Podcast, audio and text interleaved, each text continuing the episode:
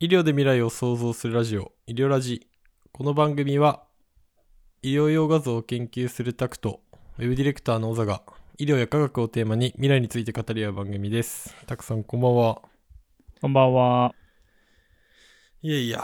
こちらは、大型連休が終わった、ゴールデンウィーあ、ク。終わったのか。さそうもだう明けですか。最終日曜日って感じかなああ、それは気分が乗らない日曜日だね、そしたら。そうね。でもなんかね、間に普通の平日があったりして、なんか、あ、なんだっけ、2日と6日だっけ、今年そは。うそうそう、月曜日と金曜日が平日だって、うんうんまあなんか休みなのか休みじゃないのか中途半端な平日でしたけど、そうそう。結構雨も降ってたしね、ゴールデンウィーク中。降ってたりああ、して。それは。でもなんか、久しぶりにみんな外に出たんじゃないのかな、ゴールデンウィークって。まだコロナがあるからそんなに出れないのかな。どうなんだろうね。ちょっとわかんないけど、うん。俺は一日だけあの皇居の周りの広場みたいなところでうん。ピクニック的なのをしたけどああ、まあまあ人がいたね皇居の周りってそんな場所あるんだっけそうそうそうそう東京駅から皇居に向かう途中にね、うん、うん。あのなんかね芝生のエリアがあってうーん。そこはなんか開放されてるというかうんうん。そこでみんなビニールシート引いてなんかピクニック的なのやってたよあー一回だけ行ったことあるな、皇居、皇居前。なんで行ったんだったかな。ほとんど東京に行かないのさ、僕、うんなぜか、うんなぜかわかんないけど。あんま縁がないんだほとど行ったことがなくて。あんまり縁がなくて。うんで、まあ、あれ、学会とかでも行かないし、なんていうの、す通るんだけど、横浜に行くときに東京通ってとかさ、 日本に帰るとききに東京に降り立ってとかさ、うんあるんだけど、東京で何かをするっていうことはほとんどなくて、確か大学受験の時に東京の大学を見に行った時に、ちょっと皇居、いや違うな、忘れた。でもなん皇で居ってなんか用事ないといかないよね行かなよい。でもよ行っときたいなと思って行ったんだよね。用事ないといかないというか用事ないよね 基本的に走る人いるんでしょ皇居の周りをぐるっあとあ一周。俺マラソンやってた時走ってたな確かちょうどなんだっけ、5キロぐらいなんだっけ、一周が。忘れ5たキけど。ロあったかなうんそれぐらいだったと思うんう5キロないぐらいやってたかな確かそうそうそうそうそう確かになんね。なんかその休日が終わって、また平日に戻るのかっていうきだるい気持ちにはなるよね。そうね気だるいそうね気持ちようん、そうなんですよなんかでももういよいよね来週というか明日からなんか天気悪いらしくてあら、まあ、もうなんかやっぱ梅雨っぽくなってきた沖縄は確か梅雨入りしたのようーん、南の方はもう梅雨入りしてるからなるほどね。 うん。体調が心配ですね。そうだよね。うん。休日、こっちはなんか全然違ってさ、その、うんうんまあ全然違うというか、やっぱり、この、し文化が違うから、いつ休むとかっていうのも違うんだけど、うんうんうん。あんまりこの年の初めの方には大きな休みっていうのはなくて、うーん。こう年の後半11月12月にかけてうんちょっと長め。めの休みが増えるっていう印象なんだけど、なるほど。ゴールデンウィーク的なのは別にないんだじ全くないゃん。その前半4月の休みって言ったらメモリアルデイとかうん、グッドフライデーっていうのがあるんだけどほんほんほんほん。グッドフライデーってえーっとイースターとくっついてて確かほうほうほうほキリスト教のあれだよねう。うん活祭。かなうんうんうんうんうん。となんかかの絡んでてええそれが1個あるのと、だからあの、イースターってさ、あの、うさぎさんがやってきてお庭に卵を隠すから子供たちはそれを探すっていうイベントがあるんだけど、あそんなのあるんだ。はイースターエッグって言わないいはいはいはい。あ、でも全然俺、あんまそ詳しくないわ。それ結構一般的な催し物で、春の催し物で、ななんか、親とかさ、こう、集まって、で、子供を遊べすといて、うんうんうんで、で遊んでるうちに、そのうさぎさんがお庭にぴょこぴょこってやってきて、うん卵を隠。すっていう、そういうイベントなんだけど、へへえ。それをみんなでこう探して、ああ、卵あったって言って喜ぶっていう。うん、なんかアメリカってそういうアメリカなのか分かんないけどなんかそういう遊び心のある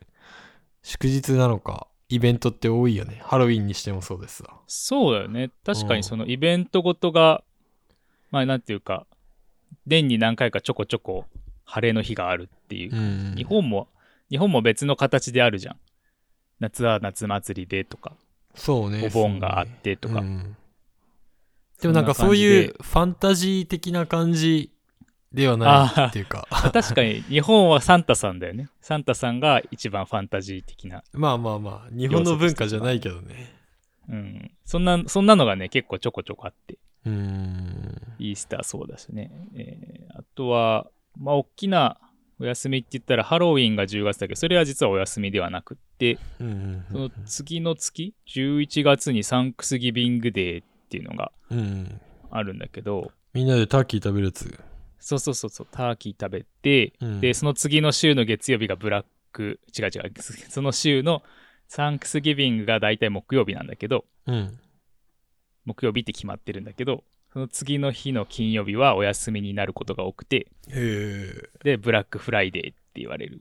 なんかセールとかやんなきゃブラックフライデーって。そうそうそああ、う。なんか年末商戦戦開始の合図っていう感じらしいんだけど、。あーうん。赤字、あ、じゃあ、今、黒字になるからブラックフライデーなんだって。うんうんうんうんなるほどね。そう。だからそこから数日間は、サンクスギビングデーの前後は数日お休みになることが多いし、まあ、あとはクリスマスがうんうんうん、あって、うんうんうん。でも日本はさ、クリスマス終わって、で、年末、大晦日とかがさ、正月の始まりって感じじゃん。そうね。うん。 30日か31日ぐらいからお休みが始まって、1月、一番短くて3日とかだよね。三が日は休むみたいな。三が日は休みだね。うん。こっちはそれがちょっとずれてて、クリスマスから、クリスマス、そうだね、クリスマスの日から1月1日まで、ニューイヤーまで、うんお休みで2日2日目から普通に働くっていうのが結構一般的うん。な気がする、る。なるほどね。うん、こっちは厳密に言ってクリスマスは祝日ではなく、あれだねそうよね勤労感謝の日が11月23みたいな感じだうんうね。ん12月は特に祝日ないんだけど。うんうん。なんか全然違う、文化が違うね。祝日を見るだけでも。で結構州によっても違ったりとかあ、そうナシなョんだ。ナうルホリデーっていうのもあるんだけど州のホリデーがあったりとか、ーん。あとさ学校のさ創立記念日とか昔あったじゃん小学校の時あったあった。そんな感じで所属してしてる施設によってはここはそのうちの会社としてはうちの団体としてはここはお休みにしましょうみたいなお休みも確かにあって、うんうん。だからその所属している団体によってどの休日をこうなんていうかオフィシャルの休日とするかっていうのが結構違ってなるほどね。あれ、るみたいなんでね、先週娘さんがさ、日本語学校行くって言ってるって言ってたけどさ、うんそれ日本語学校は日本の祝日に従うのかえーっとね日本語学校は土な曜日まあ土曜日だけだか。なのでうん、そっかそっか。そうでも夏休みは夏季休暇で何週間かお休みになるうん。そそうっかそっか。その辺の祝日のこととかも教えんのかなうんと一応季節に合わせた催し物はいろいろ入ってて運動会とかああ。餅つきとか餅つき大会確かあるんだよなうん。なんかそんな感じで正月も多分イベントあるだろうしえで、日本でやるような、なんていうのかな、お催し物をできるだけ体験してもらいたいっていう感じはある。ーうん。それ親御さんも一緒に参加したり、見学したりするような感じなの一緒にやるような感じな運動会、なまだね、は入ったばっかりだからよくわかんないんだけど、 のうん。でも運動会は、あのいわいわゆる運動会っぽくやるみたいだよ。へその運ー動場を使って、へー何組に分かれるのかちょっとわかんないんだけど。でもいいね。なんか運動会もそうだし、餅つきとか一緒にやれたらいいだろうね。ね、やれたらいいよね、うん去、年はコロナで全部オンラインだったからそういうのなかったらしいんだけど、今年からうんインパーソンになってるから、うんうんうん対面になってるから、なるほどね。そ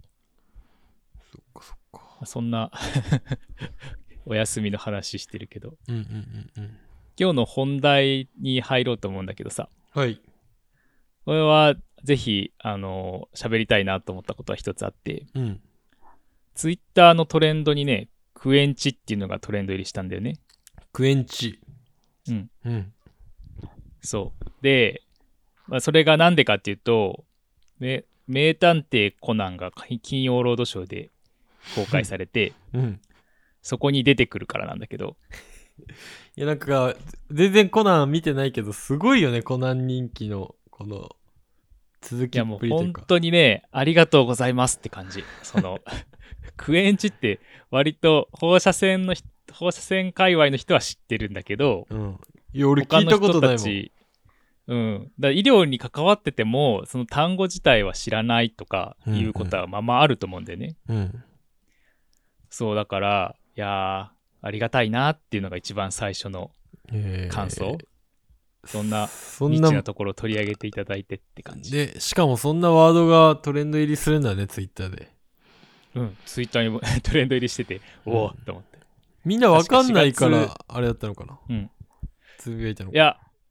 わわかんない。ちょっとどういう割合なのかわかんないけど、うん。クエンチ、もともと見てる人はさ、クエンチうん来たみたいな感じになってたのかもしれないし、うーん。クエンチって何みたいなところから、MRI のこう知識を乗っける人もいたりとかうね。ん。でそれに乗っかって、ちょ、今日、今日はお話ししようと思うん だけど。いや、全然知らないから、クエンチもコナンも小学校以来見てないんで。ああまあ、その、かいつまんで話すと、まあ、ちょっとネタバレになっちゃうかもしれないから、見てない人はまず、まず見てもらいたいなっていうとこなんだけど、うん。なんかその劇中中盤ぐらいでうん。爆発事故が起きるのボカーンってうん。病院のそ中犯人で。が病院の中うんうでん。爆発っぽいうんことが起きて、うんでその犯人が細工したんだけどねうんうんでそれでみんな気を失っちゃうわけうんうんあるフロアにいた人たちがうんうんでそれでそのちょっと離れたところにいた灰原さんがうん「これは爆発じゃないクエンチよ」って言うんだけど、うんうんクエンチっていうのがこう何かっていうとうん MRI があってねうん病院内には MRI が置いてあるじゃんうんそれのそれをそのつ使うためにはうんずーっと液体ヘリウムをその中に溜め込んどかなきゃいけないのうんうんこのあとんでそういうことするかとかっていう話もしようと思うんだけどうんそれがねその液体ヘリウムがうん何かの拍子で気化しちゃうとうんずーっと冷やしてんだけどそのうマイナス200度とかにん液体の状態で保ってるんだけどうんなんかの表示で気化するとうんバーってそのガス状になっちゃう普通はさ、ヘリウムってガスじゃんうんうんそのガス状になっちゃってそれがクエンチっていうんだけどそのどんどんその液体ヘリウムがガスになっちゃう状うん態、うんだから爆発的な溶石の膨張によって爆発みたいになるっていううんうんうんそれが起きたっていうシーンがあって、うんでそれがさあのに人間が呼吸するのには大気の酸素が必要じゃんうん酸素を吸ってうん二酸化炭素を出すでしょうんでもヘリウムが充満しちゃうとうんその吸う空気の中のヘリウムの量が多くなって酸素の割合が下がっちゃってうんうん酸欠みたいになっちゃってなるほどそれでみんなパタパタってこう気を失っちゃうっていうはいはいはいはいそういう仕掛けがあったんでねうんそれは死ぬまでには至らないのまあ長い時間するあとあれなのかいやそこはねあのものすごくよく作られてるなと思ったのはうん充満させたままだと死んじゃうのみんなうんそうだよねだから大量虐殺になっちゃうわけ、うんうんうんでもそれは犯人は望んでなかったんだよねうんうんうんそれをやることによってみんな一時みんなを一時的に意識を失わせ、うんあるターゲットを拉致することが目的だったんだよねうんなるほどなるほどだからみんな殺したくはないんだよねうんうんうんだからすごい巧妙なこう仕掛けがしてあってうんうんうんだからそのヘリウムが充満してみんなパタッと倒れるじゃんうんうんでそしたらそのもうみんな気を失ったなっていうところでまた換気システムを変更して、うんうんで、ひ空気をちゃんと元に戻して、うんうん死なないところで、意識は失うけど死なないところで回復させるっていうはあはあはあ優しい犯人だったんだよね。へえ。あら、全然話変わるけどさ、うんあれ、ヘリウムガスをちょっとすると、なんかあれ、ヘリウムガスだっけ声が変わるガそうスそうそうそうっそてうなんだっけあれ。ヘリウム、ヘリウム。あれ、ヘリウムでいいのか。うん。そう、そこだけはね、ちょっと再現しきれてなかったんだけど、うんうんうん。なんかクエンチオって言ってる灰原さんの声は普通の声だったから、うんうんうん。なんかその本当は声高くなったりすると思うんだけど、そこはちょっとこう、でもそんなに変わるのかな、本当にって、僕はちょっとわかんないんだけど、やったこあれ、とないから。声が変わる原理はわかるなんか、えーっと、なんか軽いから、うん。空気の普通の勢いで息を吐くと、はい。空気のスピードが速くなっちゃって、声帯が速く震えるからってへえ。いうのをし聞いた気がするんだけど、うん。うんどれぐらい変わるのかなっていうのはちょっとわかんない。うんうん。やったことない。でもなんかやったことあるような気もする。確かに高くなった気もする。うん。そんな記そう、憶だがかあるけどねら。そんなうう声になる、なってもいいとは思うんだけど、それはなってなかったね。そんなシリアスな場面で声が高 くなったらね そうそうそう、声変だなからるちょっと変じゃん。ちょっとなんか、冷めちゃうから、うんそういうのもあるんだと思うんだけなるほどね。うーん。ど。それでもすごい、その、まあそのなんでヘリウム、液体ヘリウムがいるのかみたいなところから僕はちょっと話していこうと思うんだけどさ、うんうんうん。 MRI 王座も受けたことあるでしょあるある。膝の膝膝受けたことあるってやつうんうんで、それってものすごい強い磁力を発生させて、うん。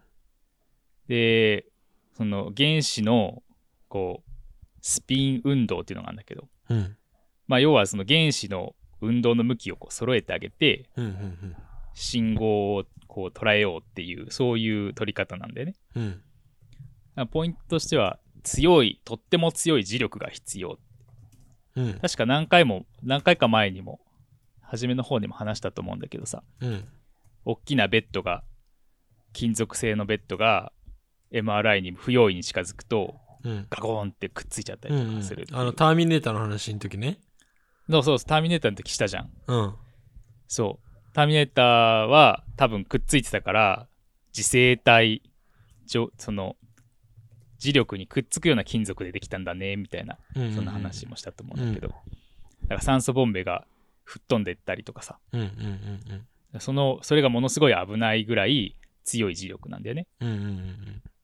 そう。で、それをどうやって発生させてるかっていうと、うんその、永久磁石っていつも磁力を発生するマグネットがあるじゃん。うん。うんそれはつ使ってないことが多くて、うんうん。電磁石っていうのを使ってるんだよね。電磁石。うん。電気を通して磁石にするみたいなこと、うん理科で習ったの覚えてないなんかさうん、コイルをさ、ぐるぐる巻きにして、うんうんで、その、で、その、リード線うん。うんをぐるぐる巻きにして、うんで電電池につないでうん。でそのコイルの中にこう右ネジの法則でコイルがこうあるとうさ、んなんかやったね。右ネジの法則で磁力がこっちに発生するみたいなうさ、んうんうんうんで砂鉄をさこう巻くと磁力のこう方向がわかるみたいなうんうんうんうん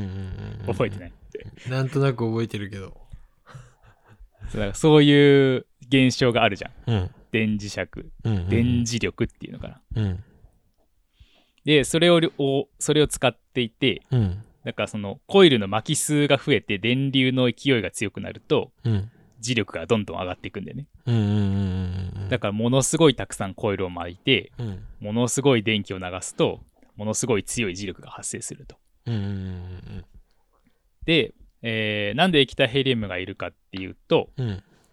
ものすごい電気をものすごいたくさんのコイルのとこに流すと、うんこう抵抗になってるからさ、うんこう熱を発生させ、熱が発生して、うんうんうんで電流が電気がどんどんどんどん使われちゃうんだよねうんうんでものすごい熱くなっちゃうしうん。だからそのそのままだと電気をバカ食いするしうん熱くなって危ないうん。から使えないんだけど、うんうんうんうんうん。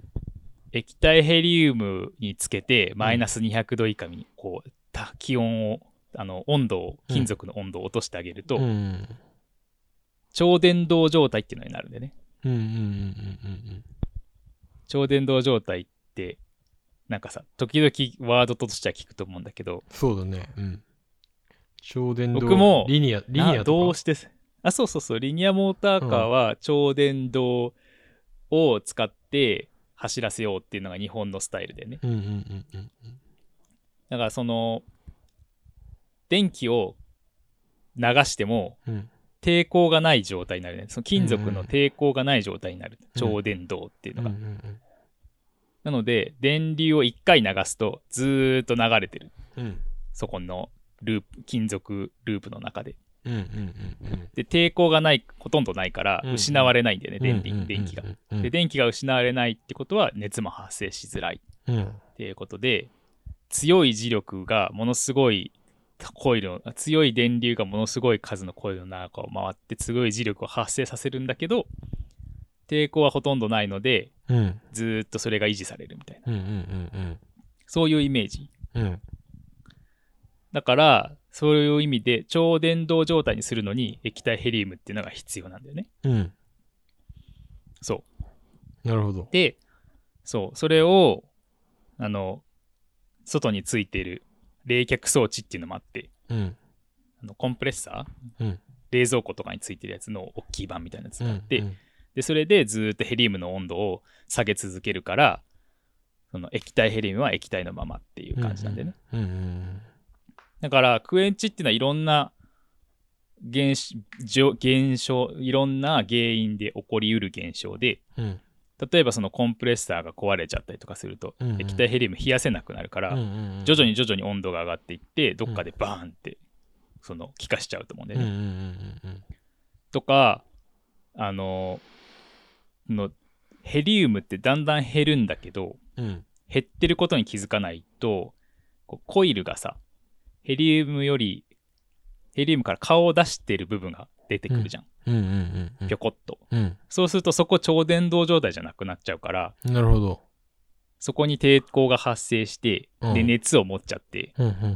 うんでそれが液体ヘリウムを温めちゃってうんうん。バーンみたいな状態もあったりとか、うーん。まあ、あとはそのさっきさあのくボンベ酸素ボンベが飛んでったりするとかって言ったんだけど、うんうん酸素ボンベが飛んでってその液体ヘリウムの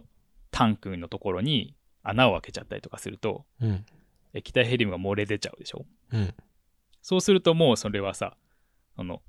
室温ぐらいのところに液体ヘリウムが出るから一気に気化してそれもバーンってなるクエンチの原因にもなるし、いろんな原因でクエンチっていうのは起きるんだけど、うんそのターミネーターのところでもちょっと話したと思うんだけど、ボタンを押すっていうこともできて、うん。その緊急停止ボタンみたいなのがあるんだよね。はいはいはいはい。そう、だからなんか危ないことがあったら、磁力を、その、急激に落としたい。誰かが、ね、金属が飛んでって、誰かがす MRI と金属の間に挟まれちゃったりとかしたら、うんすごく危ないからすぐ止めなきゃいけない。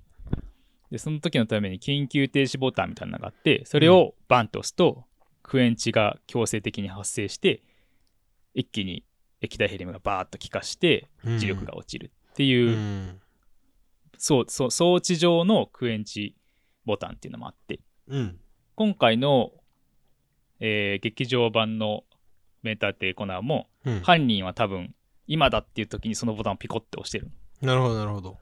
そう。だからそういう感じで液体ヘリウムを日常の医医療では使っていて、うん実際にそのクエンチボタンっていうのもある。うんうんうんうんで本当になんか大変なことが起きたらそれを押すっていうこともと、まあ、まに、稀に、とっても稀だけどあったりするんでね。うーんそう。で、えーっと、うまい、すごく上手だなと思ったのは、うんその、げメーターってコナンのね、その、仕掛けとしてねし。仕掛けとして、うんちょっとだけファンタジーが加わってると思うんだよね。うんうんっていうかちょっとだけあの現実とはちょっと違う構造になってる部分があるなと思ったのはうん。その排気の部分でうん。僕も全部の美容院を見てるわけじゃないから本当にそういうのがないかどうかわかんないんだけどうん。基本的には MRI からまっすぐ外につながるような専用のトンネルがあるうん。と思うんで専用のダクトみたいのがね。ダクあトるはずそうそうそうそう,、んんんんだからピコって押すとそこを通って外に全部ヘリウムが放出される、うんうんうんうんで、えー劇中ではそれがねあの一般的なえーっと換気ダクトとつながってるっていううんなるほど。あの設定なんだよねはいはいはい。ただそのクエンチボタンを押すとそのシャッターが全部閉じてうん。外に排気する部分のそのダクトだけを使ってヘリウムが排出されるシステムになってますって書いてあってうんうんうんうんなんかそうするとなんていうかあの通常そのそのダクトのプログラミングを犯人はいじるんだけどうん。うんうんうん。いじってその外に出す本当は外に出すはずのヘリウムをうん。病院内のワンフロアぐらいにこう充満させたんだよねえー、なるほどね。そう結構最新のなんか設備なんだね。そうそう、うんでもねそれっていなんていうか理にかなってる部分もあるんじゃないかなと思うのはうん。そのまずはさリニアモーターカーも現実とはちょっと違う設計になってるのその、うんコナンに出てくるリニアモーターカーも、うん。うんハイパーループと日本のリニアモーターカーあのアメリカでねイーロン・マスクがやってるハイパーループっていうやつとうん。日本のリニアモーターカーを足して2台割ったような設計になっててうん。なんかそこも。もちょっとこうこうアレンジが加わってんだけど、うん。 MRI のその排気の設定もちょっとアレンジを加えることでストーリーをこうよりドラマチックに展開させてるなと思うんだけどさうん。でもそうやるメリットもかあるんじゃないかなってちょっと思っうてん。考えてみたんだけどさ、うん要は専用のダクトを工事しなきゃいけないじゃん、うん MRI を新しく導入させるっていううん時は、うんだからその導入のね場所が制限されたりとかうんうんうんしちゃうんだってうんうんうんうんでも通もうすでにある換気システムのところにポコッとつなげてヘリウムを放出させればいいっていう設計にするとうんうん病院のどこでも置いてもいいってことになると思うんだよねうんなるほどねうんだからここは空いてるけど MRI は置けないみたいなそのん物理的な障害が1個解決されるんじゃないかなと思ってうんうんうんだから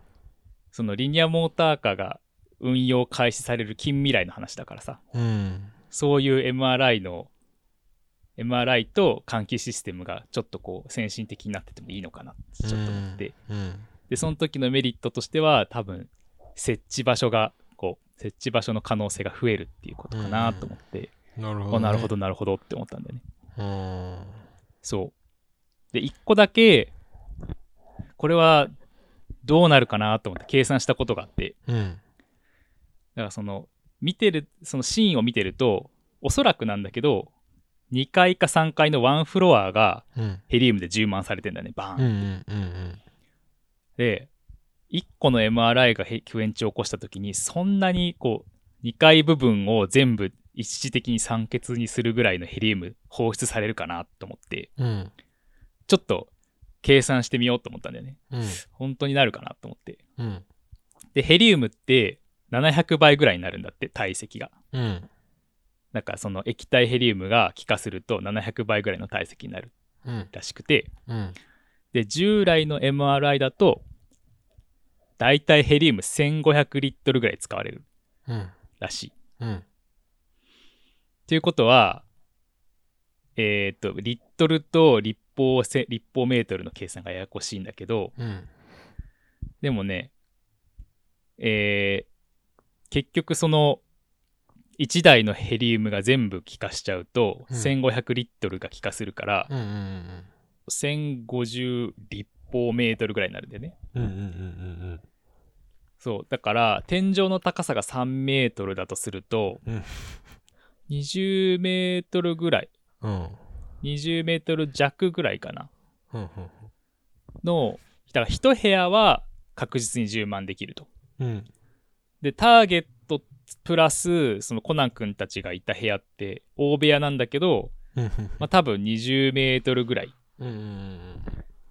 なのでそのワンフロア全体からヘリウムがこうシュワーっと出てたシーンは、うんおそらく漏れ出てるんだけどでもターゲットその犯人が意図して充満させた部屋っていうのは、だいたい多分20リ20センチか20メートルかける20メートルうんぐらいの大きさの部屋だったんじゃないかなっていう感じかうな。んなるほどなるほどね、そうすると、いうん一時的にい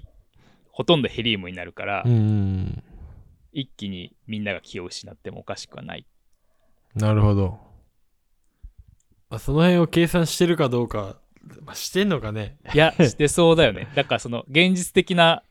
現実的に、まあ、酸素0%にしなくてもいいわけだからさ、うんうんうんうんヘリウムが半分入ってきたら酸素濃度が半分になるわけだから、うん分圧がね。うんそうするともう絶対意識失っちゃうと思うんだよね。うんうんうんだからということは部屋の大きさは2倍大きくてもいいし、うんそうだからそういうなんていうのかなその描写があんなそのちゃんと考えられてんじゃないかなって思ったっていういや確かにねそうでもちょっとこう近未来の話っていう風にしていくんであれば一つ付け加えたいこととしては、うん今ねそのヘリウムをできるだけ少なくしようっていう研究があってうんでもう商品にもなってるんだけどうん従来の MRI に比べてうん0.5%のヘリウムの量でいけるっていう MRI が発発売されてんだよね。 0.5%そもう。う7リットルぐらい。だから1500リットル必要だったのが、うん今、7リットルぐらいでいけますよっていう商品も出てて、うんうんうんうんそうすると、えーそういう、なんていうの、クエンチを使って酸欠になる、クエクエンチが起きて酸欠になっちゃうっていうリスクが減ったりとか、うーんあとヘリウムってすごい貴重資源で、今どんどんどんどん値上がりしてるみたいなんうで、んうんだからそそれれがそのヘリムって作れないの人工的に作れるもんじゃないの天天然資源だと思うんだよね。ああーなるほどねうんうんあああのなんていうの油じゃないけどそのガスと同じでさ、うんうんガソリンと同じでさうんうんうんヘリウムとしてもう天然資源だから、うんうんうんある程度限られててリソースがうんなるほだどからそういうその資源の枯渇っていうことを考えてバンバンジャブジャブ使うんじゃなくてできるだけ少ないヘリウムで超伝導状態を維持したいっていうそういう研究もあってえーすごいねその今7 0.5リットルでいけるらしい0.5%の仕組みを知りたいねね大躍進だと思うんだよね、まあうんなんかその超電導のさうんその分野としてはさん常,、常温超電導みたいな研究も結構されててなるほどねなるほどそんなに、あの温度を下げないというかそうそうそうできるだけ室温に近い温度でマイナス200度とかにしなくてうもん超電導状態を維持できるようなその金属合金の開発とか、なるほどねルーコイルの開発とかなんかいろいろあるんだと思うんだけどなるほどそういったのが合わさって、商品として今7リットルでいいみみたいなものも出てるんだよね。すごいねうん。まあそそうれだからだけヘリウムのガスが少ないとまあ専用のダクトとかもいらなくなる可能性もあるよねなんか一そうそうそうそう般ダクトでいいとなるとまあインフラの面でも安く設置できたりする可能性もあるかそうそうそうそう。それこそ病院のどこでも設置してもいいですよってなるとかさ、うんうんうんそういう可能性も出てくるっていう、うーん面白そいんな感じの。へえ。いやでもそんなヘリウムじゃなくて MRI にね、そんなヘリウムガスを使うっていうのも知らなかったし、うんそのヘリウムをね、専用のダクトでこう、外に排気するようなシステムがあるっていうのも知らないし。そう。意外と多分ね、放射線科を経験した人は知ってると思うんだけど、うん。してない人は医療関係者でも知らない人いるんじゃないかなって思うぐらういん結構ニッチな なんていうかめちゃくちゃ細かい知識なんだけどそれが